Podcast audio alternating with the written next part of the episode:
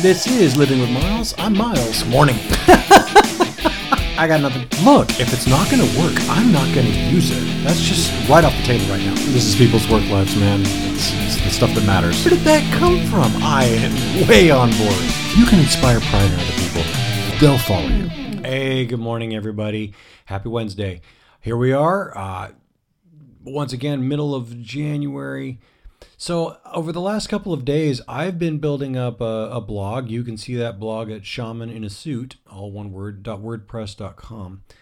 The the thing that's interesting about blogs is so I'm doing transcriptions of these recordings, but I'm also going back through a lot of my old writings and finding old ideas that have come up. And I, I came across one this morning while I was looking around that had that had some tie-ins to what we were talking about today, or at least this week. And so I want to share it with you and maybe talk about some of that, talk about some of those things that came up in this. Now I was using an older language here. I was referring to the subconscious aspect, the, the, the primal aspect of humanity, the subconscious things that go on behind the, the scenes as the sleeping mind. And I liked this language, and this was back in, uh, oh wow, November of 2013. And so I had this, and I, I just wanted to, to go over because it had some really nice things that tie into what we've been talking about so far. So I had an insight given to me a couple of days ago. By engaging intimately with others, I obligate myself to their happiness. This is something that's led to a desire for isolation as a relief from an unattainable goal constant happiness in others. I can't control the happiness of others, though I can influence it. To have the happiness of others stand as a linchpin for my own sense of success is not setting a very high bar to achieve. It's perhaps too high. It in my desperation to meet it, I get lost along the way and don't bring my best to the game. Remaining detached emotionally allows my empathy to hear what's going on beyond my own invested desires. Letting go of the ambition of everyone getting along allows me to have energy for the things I want to achieve. Emotional fuel level, in a manner of speaking, is a new idea and one that I've not really thought much about. Giving it thought now shows me that indeed I've been expending a tremendous amount of fuel letting my reservoir drain for inefficient purposes. The distinction between calmness and what I'm thinking of now is one of choosing where to invest emotion rather than managing through restraint. I like the wording there investing emotion in desired action. If my investment is not in my control, then I'm investing poorly and my results will be wasteful. If I hoard my fuel, then I lose any sense of connection to values and die the slow death live vibrantly by investing all that I am in the right places to achieve my desires. Guess it makes the need to know those desires significantly more important. Had a conversation with a strong willed person on Sunday. She didn't think herself strong willed and instead thought of herself as weak. When her emotions ran high, she said she couldn't prevent herself from crying. I told her that was a strong will. She didn't understand. I had to explain to her that her will was so strong that her rational conscious mind had no control over the desires of that will. There was something there if I could synthesize it. Let's see. Every action one takes is one of intention with a desired outcome or result. If the action is voluntary, then the conscious mind is the origin of the desire. If the action is involuntary, then the sleeping mind is the origin of the desire. To root out what the sleeping mind is up to, observe the actions and ask what the intention is. Example I'm uncontrollably crying in the face of being argued with.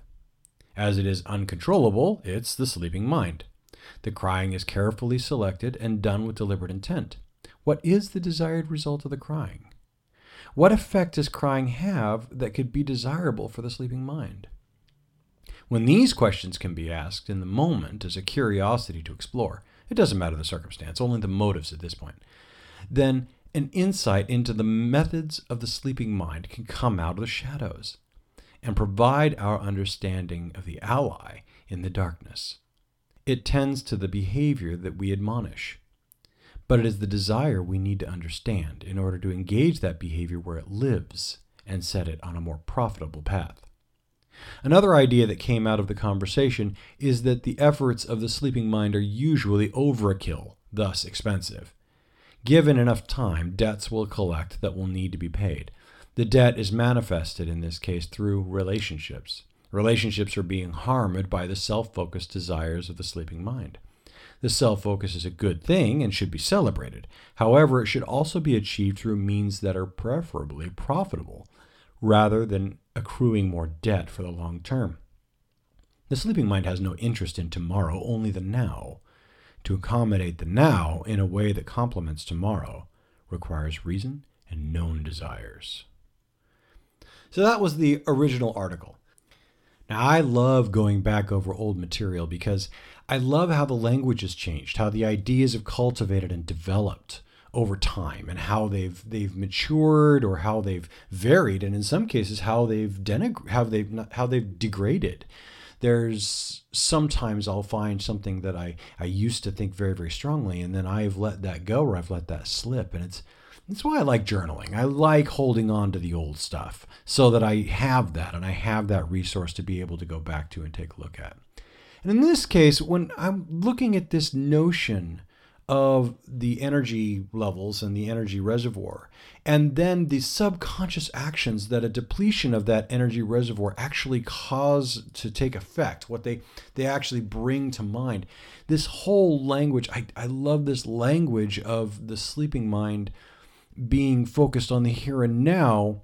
And we need to integrate that. We need to not reject that. We need to integrate that with reason and known desires so that so that we can make that manifest in a profitable way. It becomes that difference between desire and manifestation of desire.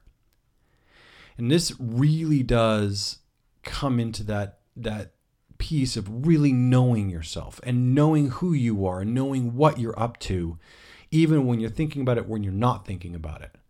And I like that test. What are you doing? Is it controllable? If it's not controllable, then it's a subconscious act. It's a sleeping mind act. If it's not controllable, if we can't discipline it, or if we don't understand why we can't just stop doing it, then there's something else and something significant going on beneath the surface. And we need to do that introspective work to go find out what's going on. Now, I'm a big proponent of emotional intelligence, huge proponent of emotional intelligence. I think it's one of the most valuable interpersonal people skills that we can have. And to have emotional intelligence begins not with understanding other people, it begins with understanding yourself. It begins with understanding the stories you're telling yourself, the dialogues, the, the, the programs that you have set in mind that you are using as shortcuts to make decisions and to move through your your living days. And these shortcuts, if you're not actively monitoring those shortcuts, and those shortcuts are being established and reinforced and maintained, whether they are beneficial or detrimental to you, it doesn't isn't a factor. They are just you. And so here you are with this dynamism going on. And the question is do you know what's going on? Are you in control of what's going on? In yesterday's podcast, we talked about your blood, sweat, and tears and that they're going to be invested somewhere. And are you going to take an active role, an active engagement of investing them and being in charge of that investment? Or were you going to just ride the, you know, were you just going to ride the roller coaster and see where it takes you and let other people make those decisions? This is the same thing, except those other people are your subconscious mind, which is only seeing to the needs of your immediate now. And living for the immediate now, though can be fun in the immediate, usually leads to shallow, shallow and sometimes often detrimental longer term effects. We may win the w- battle, but we lose the war. And so we want to make sure that we are aware of what's going on, but that means that we have to do that work. We have to go in and understand who we are. We need to learn how to reason which is hopefully one of those things that education is supposed to do. It's one of those things that school is supposed to do. And if you want to increase, increase and sharpen your reason, you know, study logic. Just straight up study logic. It's it's all over the internet. Everything is available now. So there you go. Learn fallacies. Learn how they work. Learn what they are because they are the language that you are using within yourself. Just like I talked about in the negation language piece that the, the language we use controls the way that we think. So when we're using fallacies on ourselves, when we're using logical fallacies on ourselves, and this happens all the time, then we're reinforcing things from an inappropriate perspective, not using our reason well as a weapon or as a tool for our own benefit. We're using it against ourselves, or we're or the lack of use of it, whether that's through willfulness or ignorance, is a detriment to us. And it's a detriment that we can do something about. It's a detriment that we don't have to suffer. It's something we don't have to uh, we don't have to, to, to endure. We can do something about it. So educate our minds so that we can think rationally.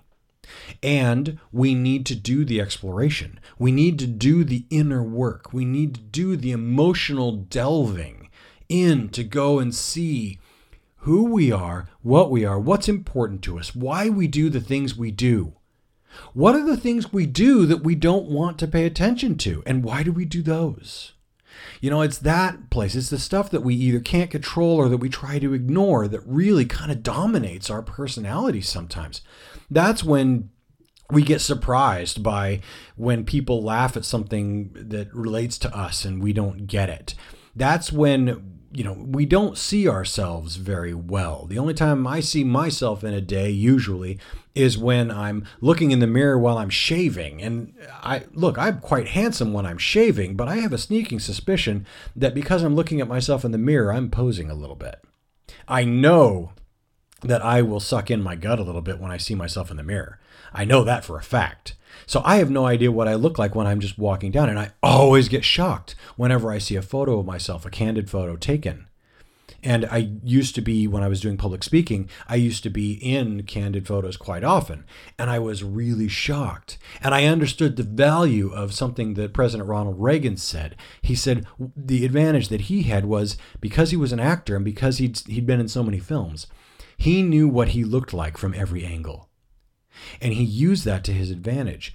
We need to do this emotionally for ourselves. We need to know what we look like from every angle. We need to know what those mechanisms are that are going on inside so that when they manifest, we can decide whether we're going to let that manifestation go or whether we're going to turn it to a more productive direction and utilize it in some other way. We can't annihilate them. That's not that's that's inner work. That's in the mind it's going to be there. I mean, I, I, saw a wonderful, uh, wonderful comic today in my Facebook. Somebody sent it. It said, you know, 10 years ago, and here's this person with their gripping mental illness wrapped around them like this giant, this giant blob of, uh, you know, horror, this horror blob thing, terrifying them, and they were crying. And then 10 years later, the mental illness is there, and he's like, yeah, hey, what's up? How's it going? You know, it, it's just like this. This is the way we need to be about our our our own trials and tribulations. We know them. We don't reject them, we accept them, we engage them, we utilize them because they're powerful and meaningful in some way if we're clever enough to figure out how. But we need to know them. We can't afford to be ignorant of them. And when we stop being ignorant of our own inner workings, two things happen. Number one, we know how much of ourself we're projecting onto others. And number two, we have a means of negotiating emotions, at least for ourselves, where we have one trial case where it seems to have worked.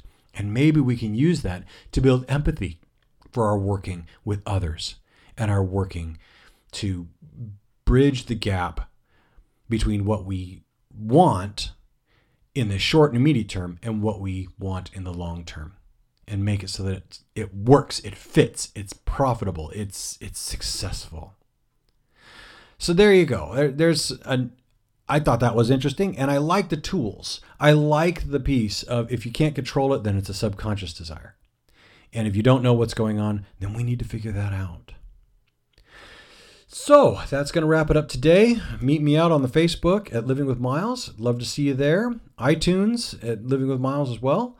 And now we have WordPress, the blog at shamaninasuit.wordpress.com.